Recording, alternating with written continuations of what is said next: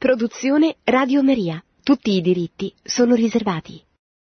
Buonasera, ben ritrovati sulle frequenze di Radio Maria. Il 24 ottobre 2016 Papa Francesco è intervenuto alla 36esima congregazione generale della Compagnia di Gesù, che proprio in questi giorni, nei giorni scorsi, si è riunita per l'elezione del nuovo preposito generale, padre Arturo eh, Sosa Bascal. Non è certamente la prima volta che un Papa riceve i Gesuiti, né che Papa Francesco eh, riceva i Gesuiti, ma è sicuramente la prima volta che il Papa interviene, tra l'altro mh, mm, direttamente sul posto, possiamo dire, e in un momento chiave della vita della, eh, dell'ordine fondato da Sant'Ignazio di Loyola, un momento chiave quale quello appunto della congregazione generale e dell'elezione del nuovo preposito generale. Per di più non dimentichiamo mai che lo stesso pontefice viene dall'ordine gesuita, per cui questo discorso, un discorso molto ampio, assume un rilievo del tutto particolare ed è stata un'altra delle tante occasioni in cui eh, Papa Francesco è ritornato alle sue radici e ce le ha offerte al tempo stesso, quelle della spiritualità plasmata da Sant'Ignazio di Loyola e che ha una delle espressioni più forti sicuramente in quegli esercizi spirituali che hanno eh, veramente eh, modellato la spiritualità di generazioni e generazioni non solo di gesuiti ma anche di fedeli laici. E il Papa parte proprio dai discorsi dei suoi più immediati predecessori, ricordando le parole del beato Paolo VI alla conclusione della trentaduesima congregazione generale. Così, fratelli e figli, avanti in nomine Domini, nel nome del Signore, camminiamo insieme, esortava il beato Paolo VI, camminiamo insieme liberi, obbedienti, uniti nell'amore di Cristo per la maggior gloria di Dio, che poi è eh, il motto quest'ultimo di Sant'Ignazio di Loyola, ad maiorem Dei gloriam, per la maggior gloria di Dio. E questa esortazione camminiamo insieme, questo, questa dimensione del camminare, del pellegrinaggio, eh, viene ampiamente sviluppata da Papa Francesco, nella, soprattutto nella prima metà del discorso, come una delle caratteristiche essenziali della spiritualità dei Gesuiti. E prosegue, anche San Giovanni Paolo II e Benedetto XVI ci hanno incoraggiato a camminare in una maniera degna della vocazione alla quale siamo stati chiamati, San Giovanni Paolo II, e a continuare, esortava a sua volta Benedetto XVI, nel cammino di questa missione, in piena fedeltà al vostro carisma originario nel contesto ecclesiale e sociale che caratterizza questo inizio di millennio. Come più volte vi hanno detto i miei predecessori, la Chiesa ha bisogno di voi, conta su di voi e continua a rivolgersi a voi con fiducia, in particolare per raggiungere quei luoghi fisici e spirituali dove altri non arrivano o hanno difficoltà ad arrivare. E possiamo dire davvero che quella dei, eh, dei gesuiti sia davvero, sia davvero una realtà in movimento, cioè questo camminare caratterizza la compagnia sin dagli inizi, sin dal nome stesso, che prende in qualche modo ispirazione da quelle che allora erano le compagnie di Ventura, compagnie di soldati, quindi per definizione eh, caratterizzate dall'essere sempre in movimento, sempre in battaglia, mentre Sant'Ignazio fonda una compagnia di Gesù che è sempre in movimento per combattere, diciamo, la buona battaglia al servizio di Cristo Signore e dunque la stessa natura della compagnia di Gesù implica questo dinamismo. E implica eh, questo dinamismo eh, non fine a se stesso, non un girovagare, ma un camminare verso una ben precisa direzione, come ci spiega il Papa. E come ricordava Benedetto XVI, per raggiungere quei luoghi fisici e spirituali dove altri non arrivano o hanno difficoltà ad arrivare, e anche questa è una caratteristica dell'ordine fondato da Sant'Ignazio, cioè quello di essere al servizio della Chiesa, al servizio diretto del Santo Padre, dovunque ci sia bisogno, dovunque la Chiesa abbia bisogno della loro presenza per portare avanti l'opera di evangelizzazione. è una missione eh, che eh, si lega con questo vincolo speciale di obbedienza alla, al romano pontefice. Camminare insieme, riprende Papa Francesco, liberi e obbedienti, camminare andando alle periferie dove gli altri non arrivano, sotto lo sguardo di Gesù e guardando l'orizzonte che è la gloria di Dio sempre maggiore, che ci sorprende senza sosta. Questa è la direzione, questo è il percorso di questo camminare che caratterizza la compagnia. Il gesuita è chiamato a pensare, come afferma Sant'Ignazio, e vivere in qualsiasi parte del mondo dove è più necessario il servizio di Dio e l'aiuto alle anime. Il fatto è che per la compagnia tutto il mondo deve essere casa sua. Così diceva Nadal, citato dal Papa, che si riferisce a Geronimo Nadal, uno dei primi gesuiti che collaborò con Sant'Ignazio alla stesura delle Costituzioni. E viene fuori in queste prime parole del discorso del Papa una eh, caratteristica ancora più specifica di questo camminare, cioè quello della missione. E, eh, sin dalle origini la Compagnia di Gesù ha un ruolo importante nella storia delle missioni, basti pensare a uno dei primissimi gesuiti, San Francesco Saverio, che morì in Cina. Ignazio ricorda ancora il Papa, scriveva a Borgia, nel, è una lettera del 1549, a proposito di una critica dei gesuiti chiamati angelici, eh, perché dicevano che la compagnia non era ben istituita e bisognava istituirla di più nello spirito. Diciamo, volevano dare alla compagnia una caratterizzazione contemplativa, ma in un senso che non era il suo, ogni ordine ha un suo modo di essere contemplativo, ma in questa disputa, diciamo così, che si era creata, ecco, eh, Sant'Ignazio invece non era d'accordo con questi gesuiti che reclamavano mm, o mm, sostenevano che ci fosse poca spiritualità. Invece Sant'Ignazio faceva notare loro che lo spirito che li guida, questi, questi critici, ignora lo stato delle cose della compagnia, che sono infieri, eccetto il necessario e sostanziale. In pratica anche questo è tipico della, della dimensione missionaria dell'essere in cammino della compagnia, cioè chi va in viaggio porta solo il necessario e sostanziale per non caricarsi, a differenza di chi invece fa una vita stanziale. Applicandolo alla vita e alla storia della Chiesa possiamo dire che mentre gli ordini stanziali, come possono essere i benedettini, eh, che fanno addirittura un voto di stabilitas loci, eh, gli ordini monastici hanno determinate esigenze dal punto di vista della spiritualità, gli ordini invece che devono camminare, che devono essere sempre in movimento, eh, ne hanno evidentemente altre, eh, il che non vuol dire che gli uni preghino di più e gli altri di meno, ma semplicemente che ciascuno incarna nella sua propria attività, nella sua propria spiritualità, nel suo proprio carisma, la stessa eh, esigenza di essere in unione con Dio. Mi piace molto, dice il Papa, questo modo di Ignazio di vedere le cose nel loro divenire, nel loro farsi, eccetto il sostanziale, perché toglie la compagnia da tutte le paralisi e la libera da tante velleità. La formula dell'istituto, cioè quel testo che contiene i grandi fondamenti eh, spirituali, missionari, i grandi obiettivi della compagnia, è il necessario e sostanziale che tutti i giorni dobbiamo avere davanti agli occhi dopo aver diretto lo sguardo a Dio nostro Signore.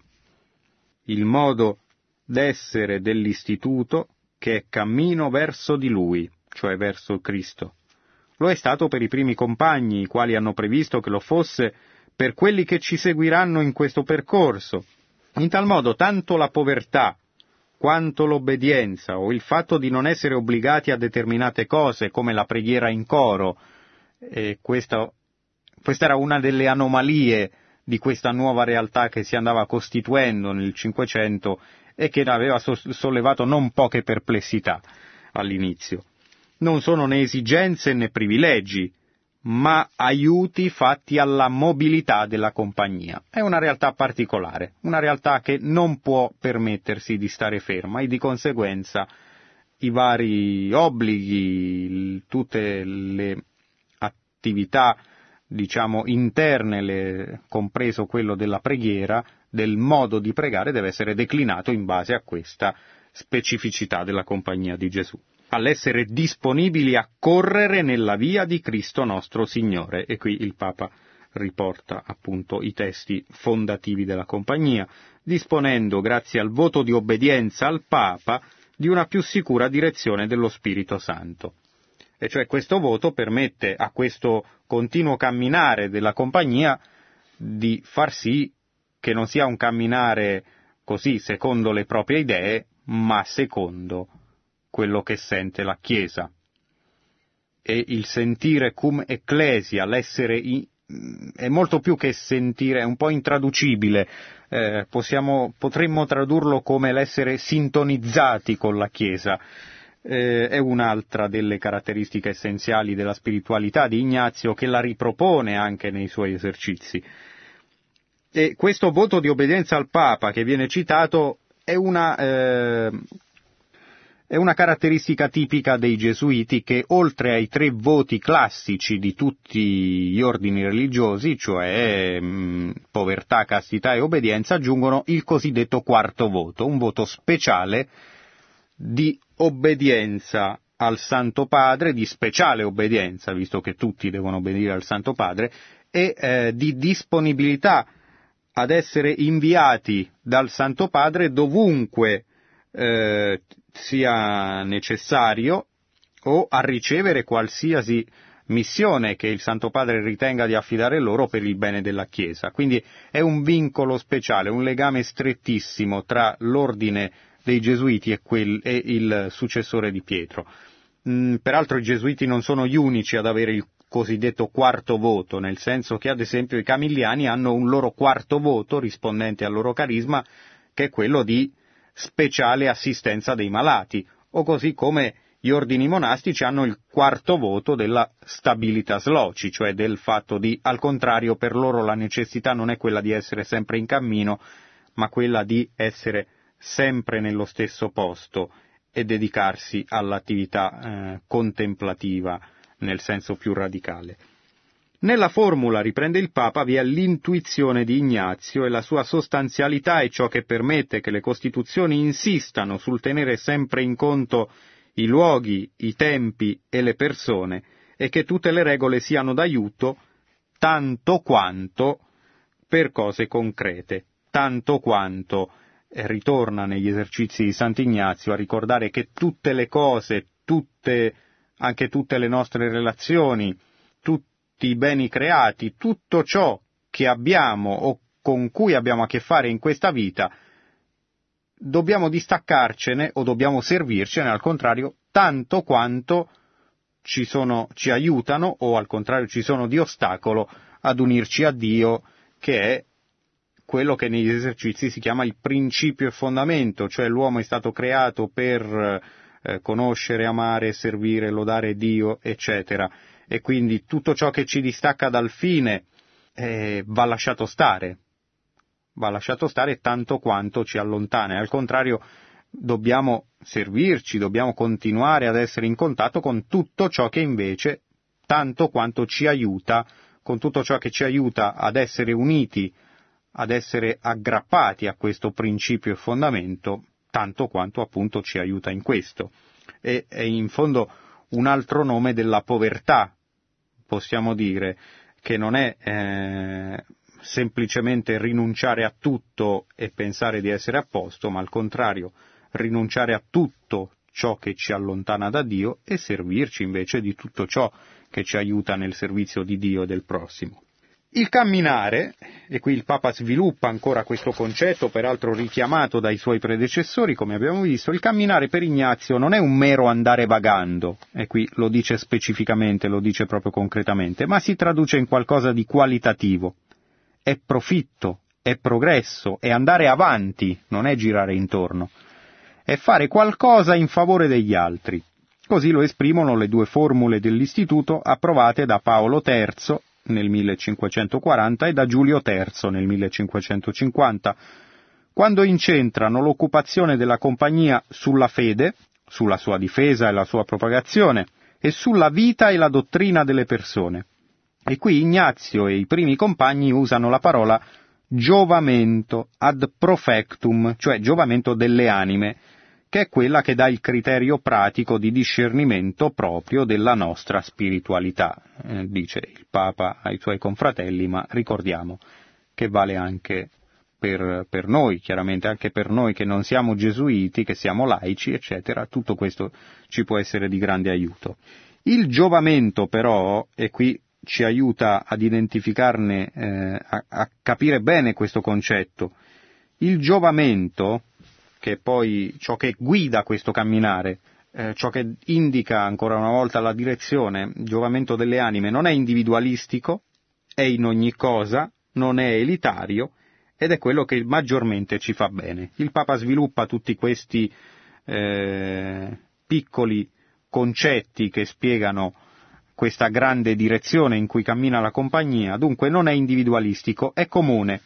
il fine di questa compagnia non è solo quello di occuparsi della salvezza e delle perfezioni delle anime dei suoi membri, mediante la grazia divina, ma con la stessa grazia fare in modo di aiutare intensamente alla salvezza e perfezione delle anime del prossimo.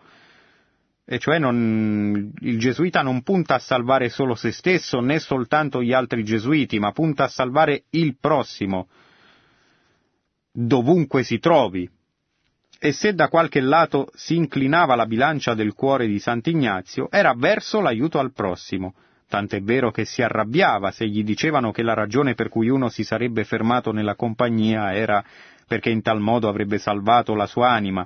Ignazio non voleva gente che, essendo buona a proprio vantaggio, non si sarebbe trovata nella disposizione di servire il prossimo. Cioè Ignazio ricorda sempre che la nostra salvezza va di pari passo con l'attenzione verso l'altro, non si può eh, salvare la propria anima senza, nei vari modi in cui siamo chiamati a farlo, senza però mh, preoccuparci al contempo della salvezza altrui, e che in fondo è una caratteristica della stessa Chiesa cattolica. Anche qui ritorna quello che possiamo quello che già in questa vita sperimentiamo della comunione dei santi, cioè il cattolico non è individualista, non vive la propria fede da solo e non si salva da solo. Il giovamento è in ogni cosa. Altro concetto. La formula di Ignazio esprime una tensione, cioè non solamente ma. Anche questo ritorna spesso negli esercizi. Non solo questo, ma anche questo. Unire le tensioni tra, eh, tra i vari aspetti che si trova ad incontrare il gesuita, la, la, salvezza e la perfezione propria e la salvezza e la perfezione del prossimo. E qui c'è la grande tensione che il gesuita unisce. A partire dall'ambito superiore della grazia, questo è proprio della compagnia. L'armonizzazione di questa e di tutte le tensioni, contemplazione e azione, fede e giustizia, carisma e istituzione, comunità e missione, non si dà mediante formulazioni astratte, ma si ottiene nel corso del tempo mediante quello che Fabro chiamava il nostro modo di procedere.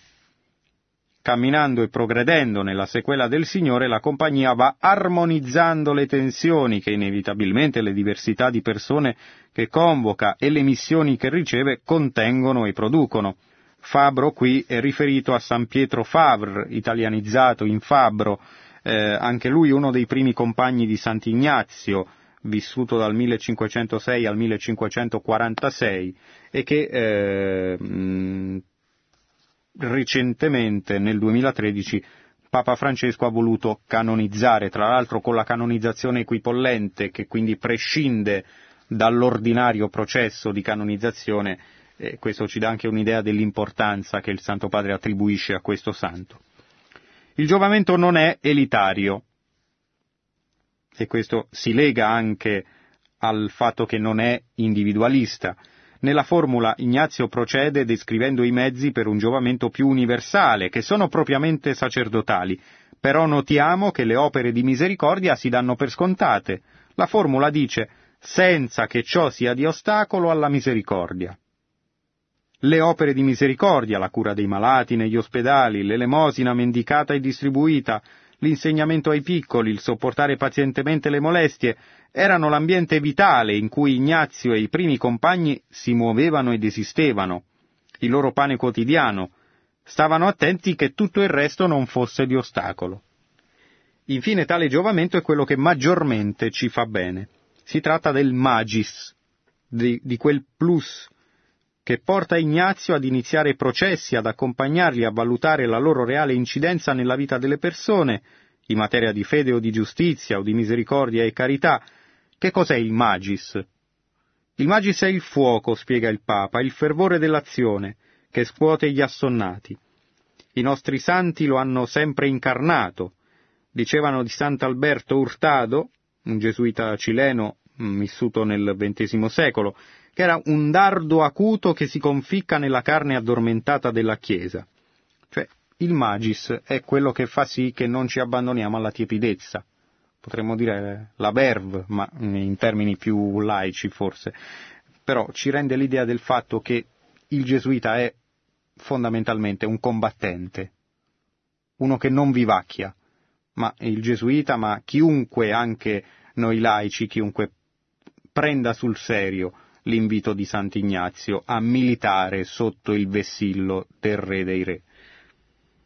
I nostri santi lo hanno sempre incarnato, dunque questo contro quella tentazione che Paolo VI chiamava spiritus vertiginis e del Lubac mondanità spirituale. Un concetto che va riscoperto, che il Papa ripropone spesso, il Papa ci mette spesso in guardia da questo eh, da questa mondanità spirituale. E mondanità spirituale dobbiamo coglierlo in tutta la sua profondità e non dobbiamo dimenticarci di quell'aggettivo spirituale con cui il Papa denuncia questo atteggiamento. Cioè non è soltanto un lasciarsi andare alla mondanità o eh, un darsi a divertimenti, eccetera. È qualcosa di più e forse di peggio è un addormentarsi, un mettere a tacere la voce della coscienza, un abbandonarsi alla tiepidezza e quindi diventare come quei tiepidi eh, che nell'Apocalisse il Signore dice li vomiterò dalla mia bocca, quindi è la peggiore condizione possibile, forse ancora peggio del peccato, eh, di questo o di quel peccato, mm, quando ci si riconosce peccatori, perché almeno il peccatore ha l'umiltà di rivolgersi a Dio per chiedere salvezza. Ma questa mondanità spirituale è il torpore della coscienza, è la mancanza del fuoco, del fervore. Tentazione, spiega il Papa, che non è in primo luogo morale ma spirituale e che ci distrae dall'essenziale che è essere di giovamento, lasciare un'impronta, incidere nella storia, specialmente nella vita dei più piccoli.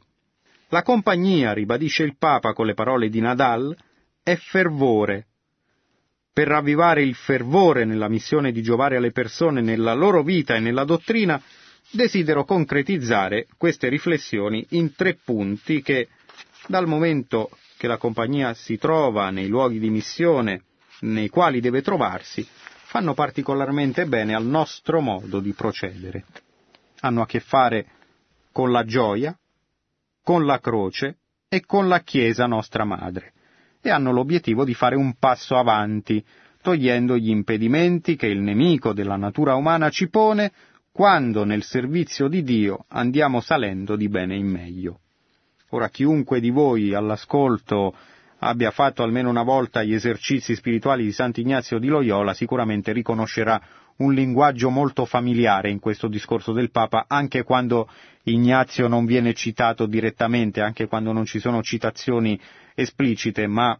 tutto questo ampio discorso del Papa alla compagnia di Gesù è davvero un po' una sintesi di quella eh, spiritualità a cui il Papa stesso si è formato e mh, di cui si possono scorgere sistematicamente le tracce anche nelle omelie di Santa Marta. Dunque il primo punto è la gioia, cioè chiedere insistentemente la consolazione. Si può sempre fare un passo in avanti nel chiedere insistentemente la consolazione, dice il Papa.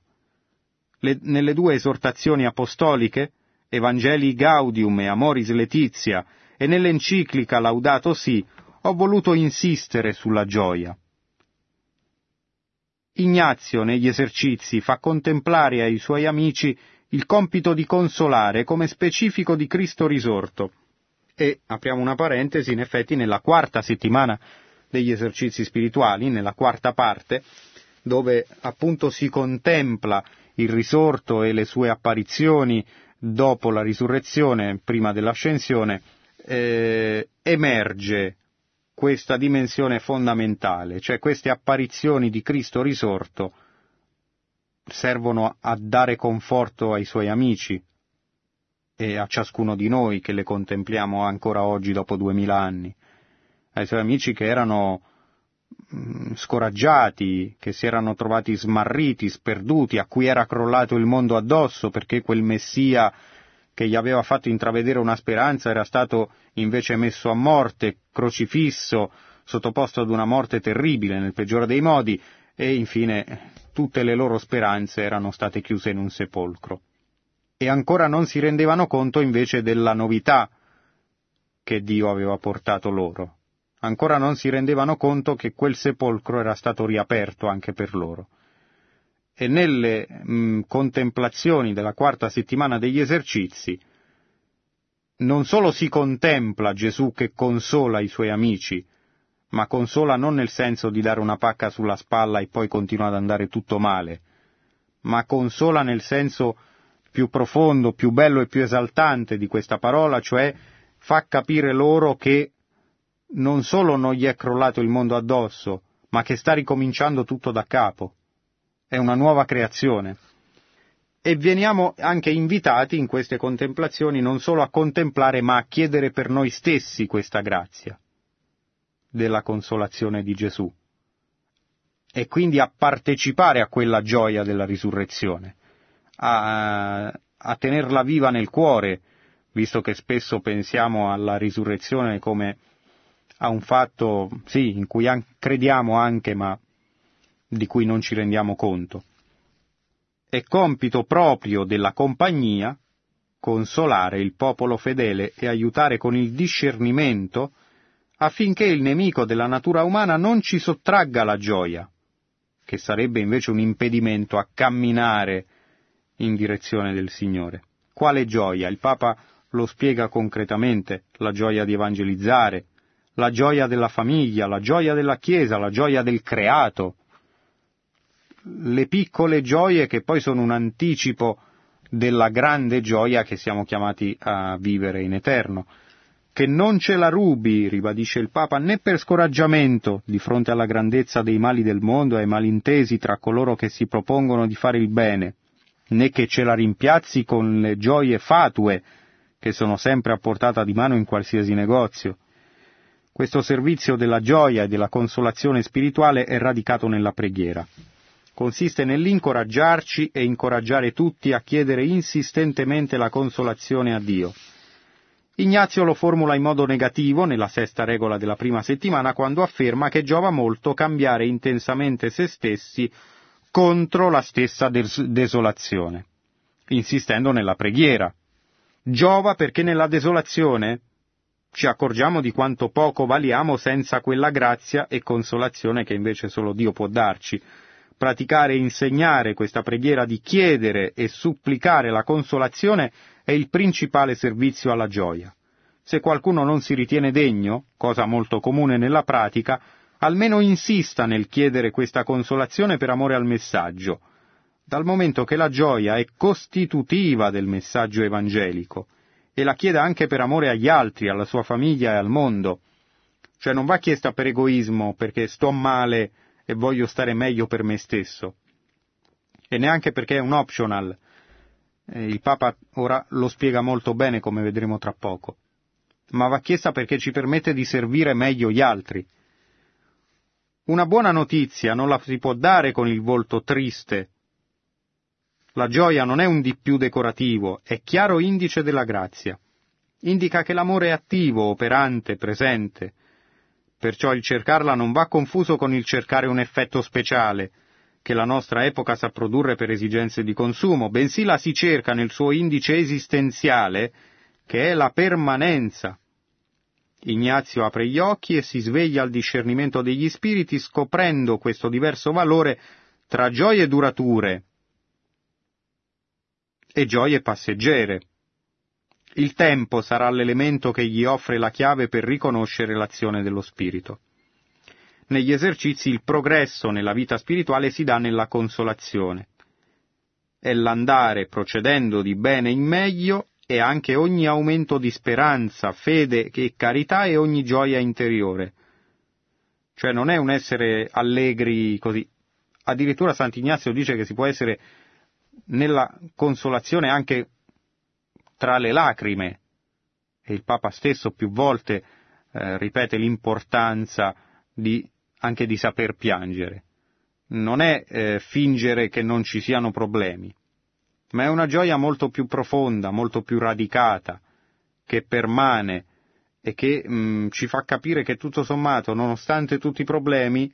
si sta meglio uniti a Dio che non distaccandosi da Lui. Questo servizio della gioia fu quello che condusse i primi compagni a decidere di non sciogliere ma costituire la compagnia che si offrivano e condividevano spontaneamente, e la cui caratteristica era la gioia che dava loro il pregare insieme, l'uscire in missione insieme, e il tornare a riunirsi a imitazione della vita che conducevano il Signore e gli Apostoli. Questa gioia dell'annuncio esplicito del Vangelo, mediante la predicazione della fede, la pratica della giustizia e della misericordia, è ciò che porta la compagnia a uscire verso tutte le periferie. Il gesuita è un servitore della gioia del Vangelo, sia quando lavora artigianalmente, conversando e dando gli esercizi spirituali a una sola persona, aiutandola a incontrare quel luogo interiore da dove gli viene la forza dello spirito che lo guida, lo libera e lo rinnova, sia quando lavora in maniera strutturata, organizzando opere di formazione, di misericordia, di riflessione, che sono prolungamento istituzionale di quel punto di inflessione in cui si dà il superamento della propria volontà ed entra in azione lo spirito. Bene affermava Desertò, gli esercizi sono il metodo apostolico per eccellenza, poiché rendono possibile il ritorno al cuore,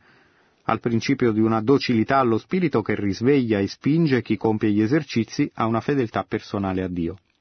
Fin qui la gioia, la consolazione,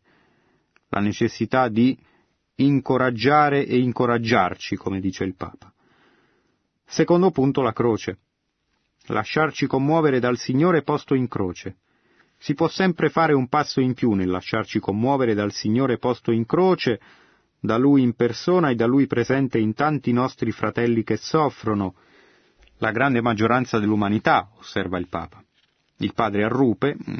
precedente eh, preposito generale dei Gesuiti, in grosso modo tra gli anni 70 e 80, diceva che dove c'è un dolore, là c'è la compagnia. Il Giubileo della Misericordia è un tempo propizio per riflettere sui servizi della misericordia. Lo dico al plurale perché la misericordia non è una parola astratta, ma uno stile di vita, che antepone alla parola i gesti concreti che toccano la carne del prossimo e si istituzionalizzano in opere di misericordia per noi che facciamo gli esercizi, questa grazia mediante la quale Gesù ci comanda di assomigliare al Padre inizia con quel colloquio di misericordia che è il prolungamento del colloquio con il Signore crocifisso a causa dei miei peccati. Cioè io parlo con il Signore crocifisso nella preghiera e poi continuo a servire il Signore crocifisso nelle infermità corporali o spirituali del prossimo attraverso le opere di misericordia. Tutto il secondo esercizio è un colloquio pieno di sentimenti di vergogna, confusione, dolore e lacrime di gratitudine, vedendo chi sono io, facendomi piccolo, e chi è Dio, magnificandolo, lui che mi ha conservato in vita fino ad ora. E il secondo esercizio è dedicato proprio tutto alla meditazione del proprio peccato, della bruttezza del peccato e non del peccato in astratto ma dei miei, ripercorrendo singolarmente la propria storia, non per eh, colpevolizzarsi, ma al contrario, per rendere grazie a Dio che nonostante tutto questo mi ha mantenuto in vita, ha avuto misericordia di me. E chi è Gesù appeso alla croce per me? Il modo in cui Ignazio vive e formula la sua esperienza della misericordia è di grande giovamento spirituale, personale e apostolico, e richiede un'acuta ed elevata esperienza di discernimento. Diceva il nostro padre, cioè Ignazio, a San Francesco Borgia, quanto a me mi persuado che prima e dopo sono tutto un impedimento.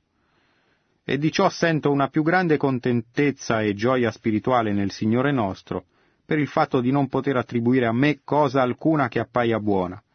Ignazio, commenta il Papa, vive dunque della pura misericordia di Dio fin nelle cose più piccole della sua vita e della sua persona. E sentiva che quanto più impedimento egli poneva, con tanta maggior bontà lo trattava il Signore. Tanta era la misericordia del Signore, tanta la copia della suavità e dolcezza della grazia sua con lui, che quanto egli più desiderava d'essere in questo modo castigato, tanto più benigno era il Dio e con abbondanza maggiore spargeva sopra di lui i tesori della sua infinita liberalità. La onde diceva che egli credeva non, non vi essere nel mondo uomo in cui queste due cose insieme, tanto come in lui concorressero, la prima, mancare tanto a Dio, e l'altra, il ricevere tante così continue grazie dalla sua mano. Ignazio, nel formulare la sua esperienza della misericordia in questi termini comparativi, quanto più sentiva di far torto al Signore, tanto più il Signore abbondava nel dargli la sua grazia, libera la forza vivificante della misericordia che noi molte volte diluiamo con formulazioni astratte, condizioni legalistiche. Il Signore che ci guarda con misericordia e ci sceglie, ci invia per far giungere con tutta la sua efficacia la stessa misericordia ai più poveri, ai peccatori, agli scartati, ai crocifissi del mondo attuale che soffrono l'ingiustizia e la violenza. Solo se sperimentiamo questa forza risanatrice nel vivo delle nostre stesse piaghe, come persone, come corpo, come comunità, perderemo la paura di lasciarci commuovere dall'immensità della sofferenza dei nostri fratelli e ci lanceremo a camminare pazientemente con la nostra gente, imparando da essa il modo migliore di aiutarla e servirla. Terzo punto. Fare il bene di buon animo sentendo con la Chiesa. Cioè non solo camminare a capriccio e neanche fare il bene a capriccio secondo quello che piacerebbe a noi, ma farlo sempre restando sintonizzati con la Chiesa. Si può sempre fare un passo avanti nel compiere il bene di buon animo, sentendo con la Chiesa, come dice Ignazio. È anche proprio della compagnia il servizio del discernimento del modo in cui facciamo le cose. Fabro, sempre San Pietro Fabre, lo formulava chiedendo la grazia che tutto il bene che si possa realizzare, pensare o organizzare si faccia con buono spirito e non con quello cattivo questa grazia di discernere che non basta pensare, fare e organizzare il bene, ma bisogna compierlo con buono spirito, è quello che ci radica nella Chiesa, nella quale lo Spirito agisce e distribuisce la diversità dei suoi carismi per il bene comune. Fabro diceva che in molte cose coloro i quali volevano riformare la Chiesa avevano ragione, però Dio non voleva correggerla con i loro metodi. È proprio della compagnia fare le cose sentendo con la Chiesa,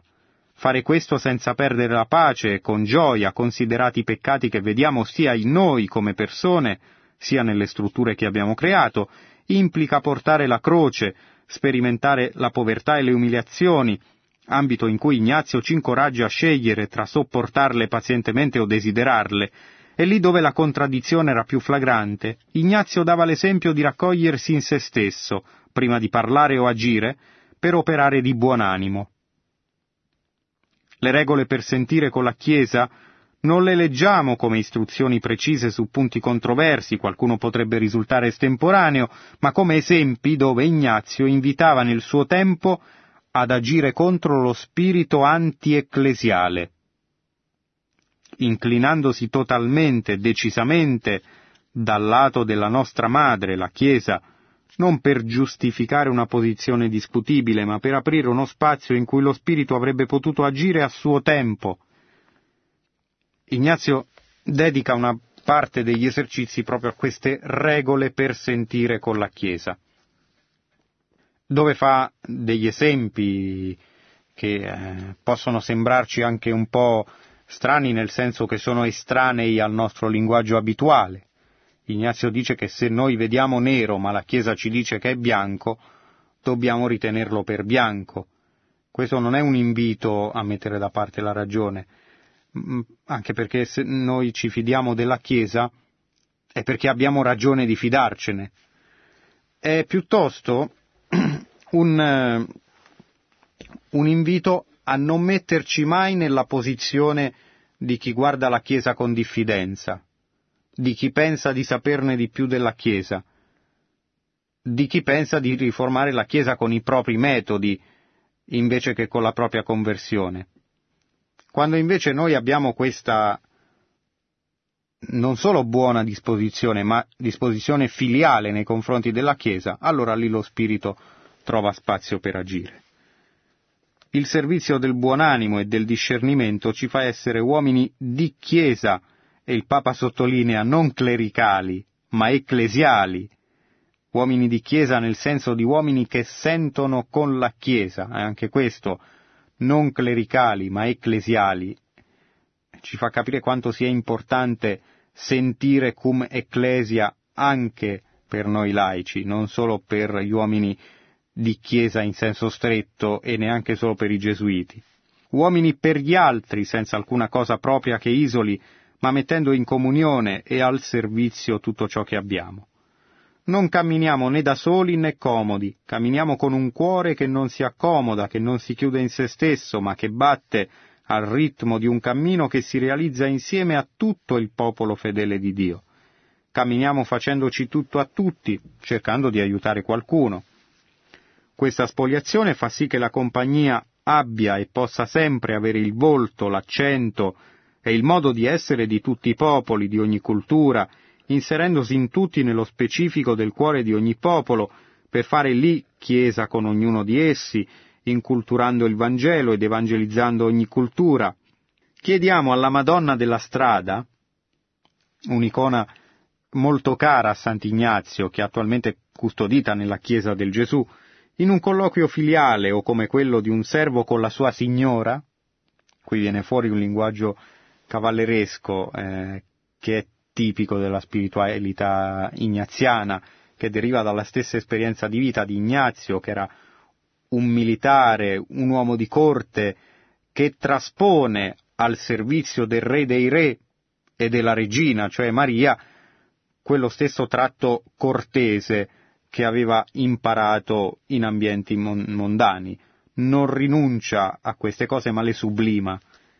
Dunque in un colloquio filiale o come quello di un servo con la sua signora che interceda per noi davanti al Padre misericordioso e Dio di ogni consolazione, perché ci ponga sempre nuovamente insieme a suo Figlio, a Gesù, che prende e ci invita a prendere insieme a Lui la croce del mondo. Affidiamole il nostro modo di procedere perché sia ecclesiale, inculturato, povero, servizievole, libero da ogni ambizione mondana. Chiediamo a nostra Madre che guidi e accompagni ciascun gesuita insieme alla porzione del popolo fedele di Dio a cui è stato inviato su queste strade della consolazione, della compassione e del discernimento.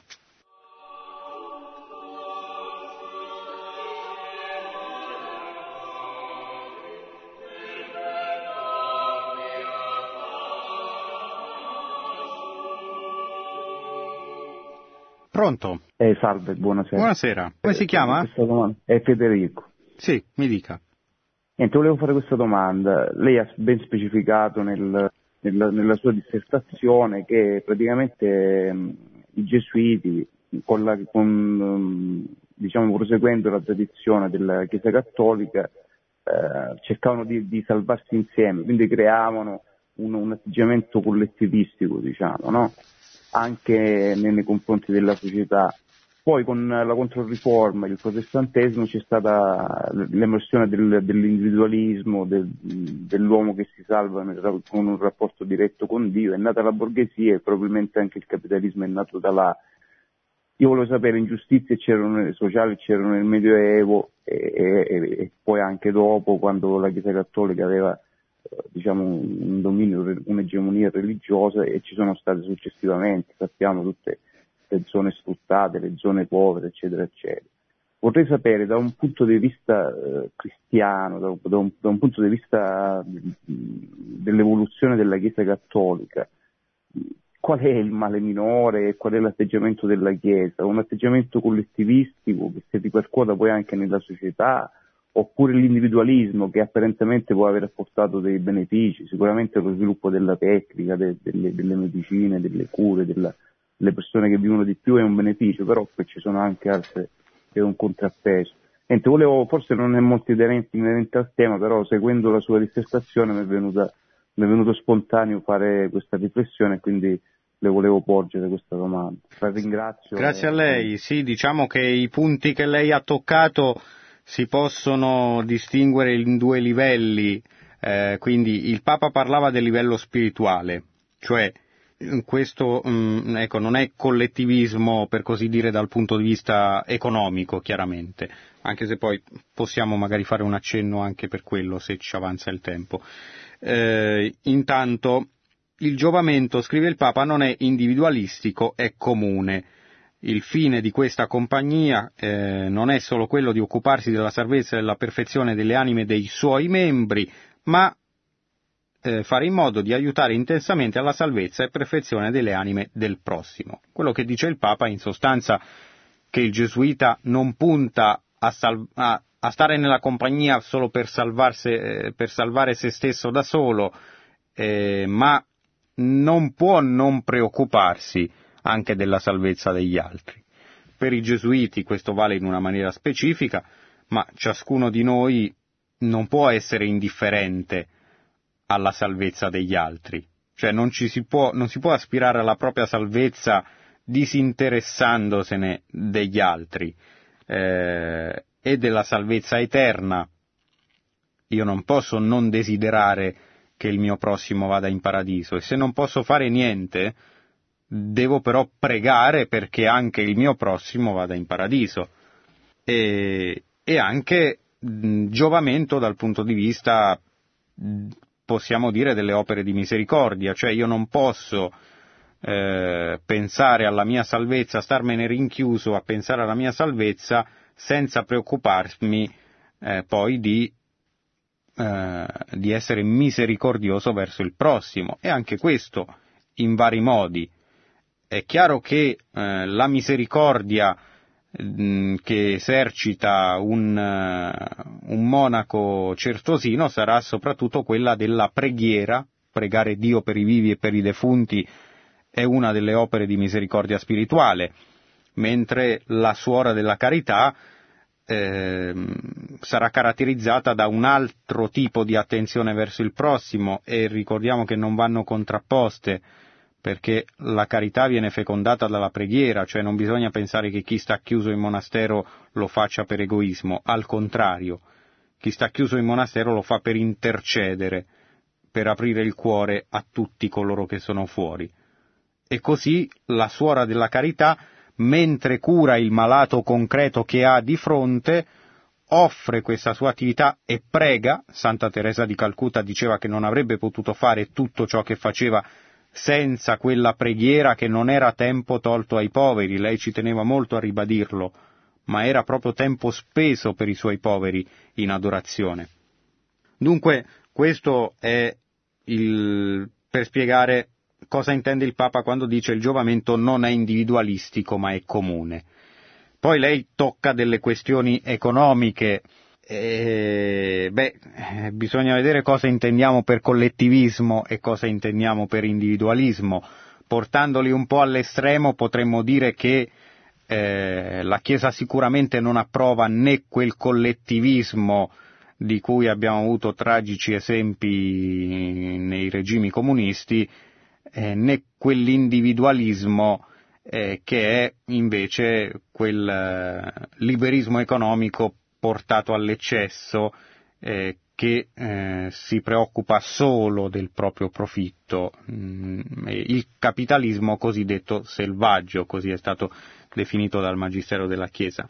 Nessuno dei due estremi va bene. Quello che invece la Chiesa propone, sintetizzando proprio all'osso la dottrina sociale della Chiesa, per cui ci vorrebbe molto più tempo a disposizione, sono i due principi di sussidiarietà e solidarietà. Diciamo sussidiarietà, cioè aiutare, eh, far sì che i vari organismi, quelli che possiamo chiamare i corpi intermedi, che vanno dalla famiglia alle associazioni, eh, a tutti i vari raggruppamenti spontanei umani, che possano fare la loro vita da soli il più possibile. E lo Stato il potere non, invece di fagocitare intervenga a livello sussidiario, cioè aiutandoli dove loro non arrivano, proprio perché prima dello Stato viene la società e prima della società viene l'uomo. Eh, è un po' ribaltata la prospettiva rispetto alla concezione statalista che un po' tutti abbiamo in mente, per cui eh, se manca eh, una qualsiasi cosa ci lamentiamo perché lo Stato deve, perché ci attendiamo tutto dallo Stato a volte, e mentre invece la società non va rianimata dallo Stato, eh, forse dobbiamo rianimarla dal basso. E la solidarietà, cioè al contrario, ehm, cioè non al contrario, nel senso è l'altro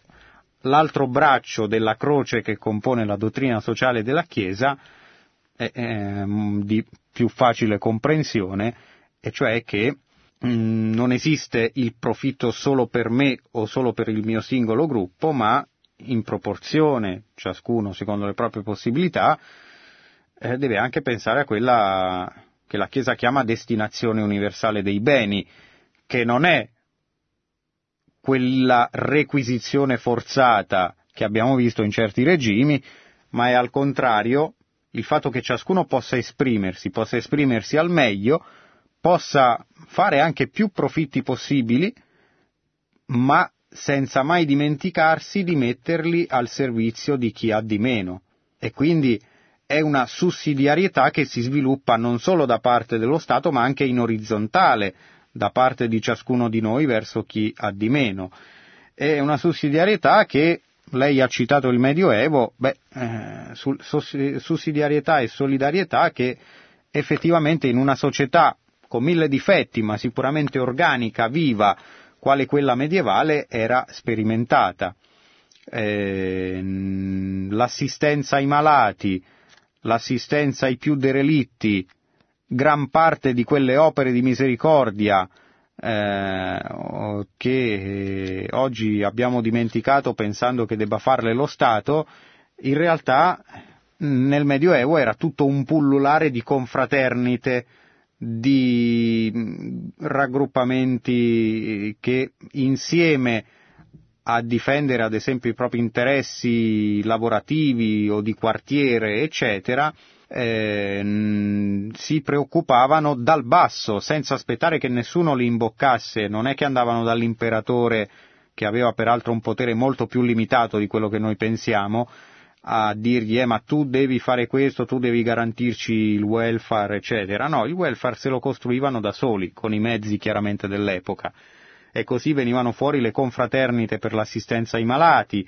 gli ospedali eh, per l'assistenza anche per l'assistenza ai pellegrini lungo le grandi vie di pellegrinaggio e le corporazioni di mestiere che si preoccupavano non solo di fissare i prezzi e le condizioni di produzione, ma anche per esempio di assistere eh, la vedova di uno dei membri che veniva a mancare e la corporazione si preoccupava anche di soccorrere quindi coloro che in quel momento si trovavano nell'indigenza. Ecco, questo è un po' mh, per venire all'altro livello che lei ha citato, quello economico,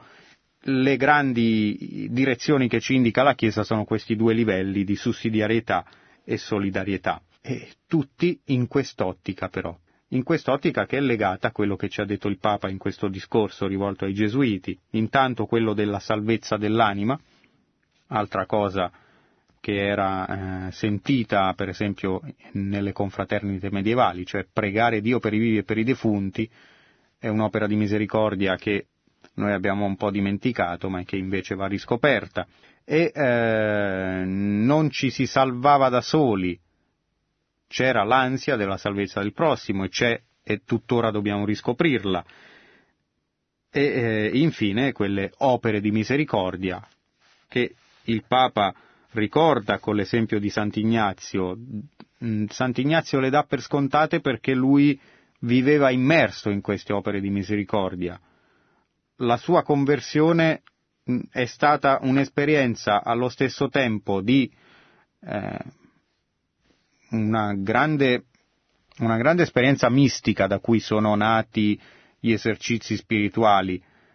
e anche di un grande fervore caritativo, di attenzione al prossimo nei suoi bisogni materiali, che Sant'Ignazio insieme ai compagni venivano anche un po' derisi per questo girovagare tra i poveri, e eh, di una grande ansia per la salvezza del prossimo, fino al punto che già dall'inizio la compagnia di Gesù eh, nasce come una realtà in movimento, ma per andare dovunque ci sia bisogno di mh, mm,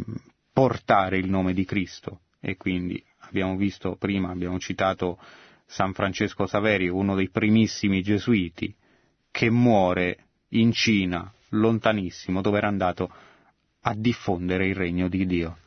Grazie a tutti voi che ci avete ascoltato e vi ricordo dunque e vi invito a rileggere questo discorso di Papa Francesco alla 36esima congregazione generale della Compagnia di Gesù, incentrato sul camminare e sul camminare secondo una ben precisa direzione che è quella indicata in fondo da Sant'Ignazio nel suo celebre motto Ad Maiorem Dei Gloriam. Buonanotte e buon proseguimento d'ascolto su Radio Maria. Produzione Radio Maria. Tutti i diritti sono riservati.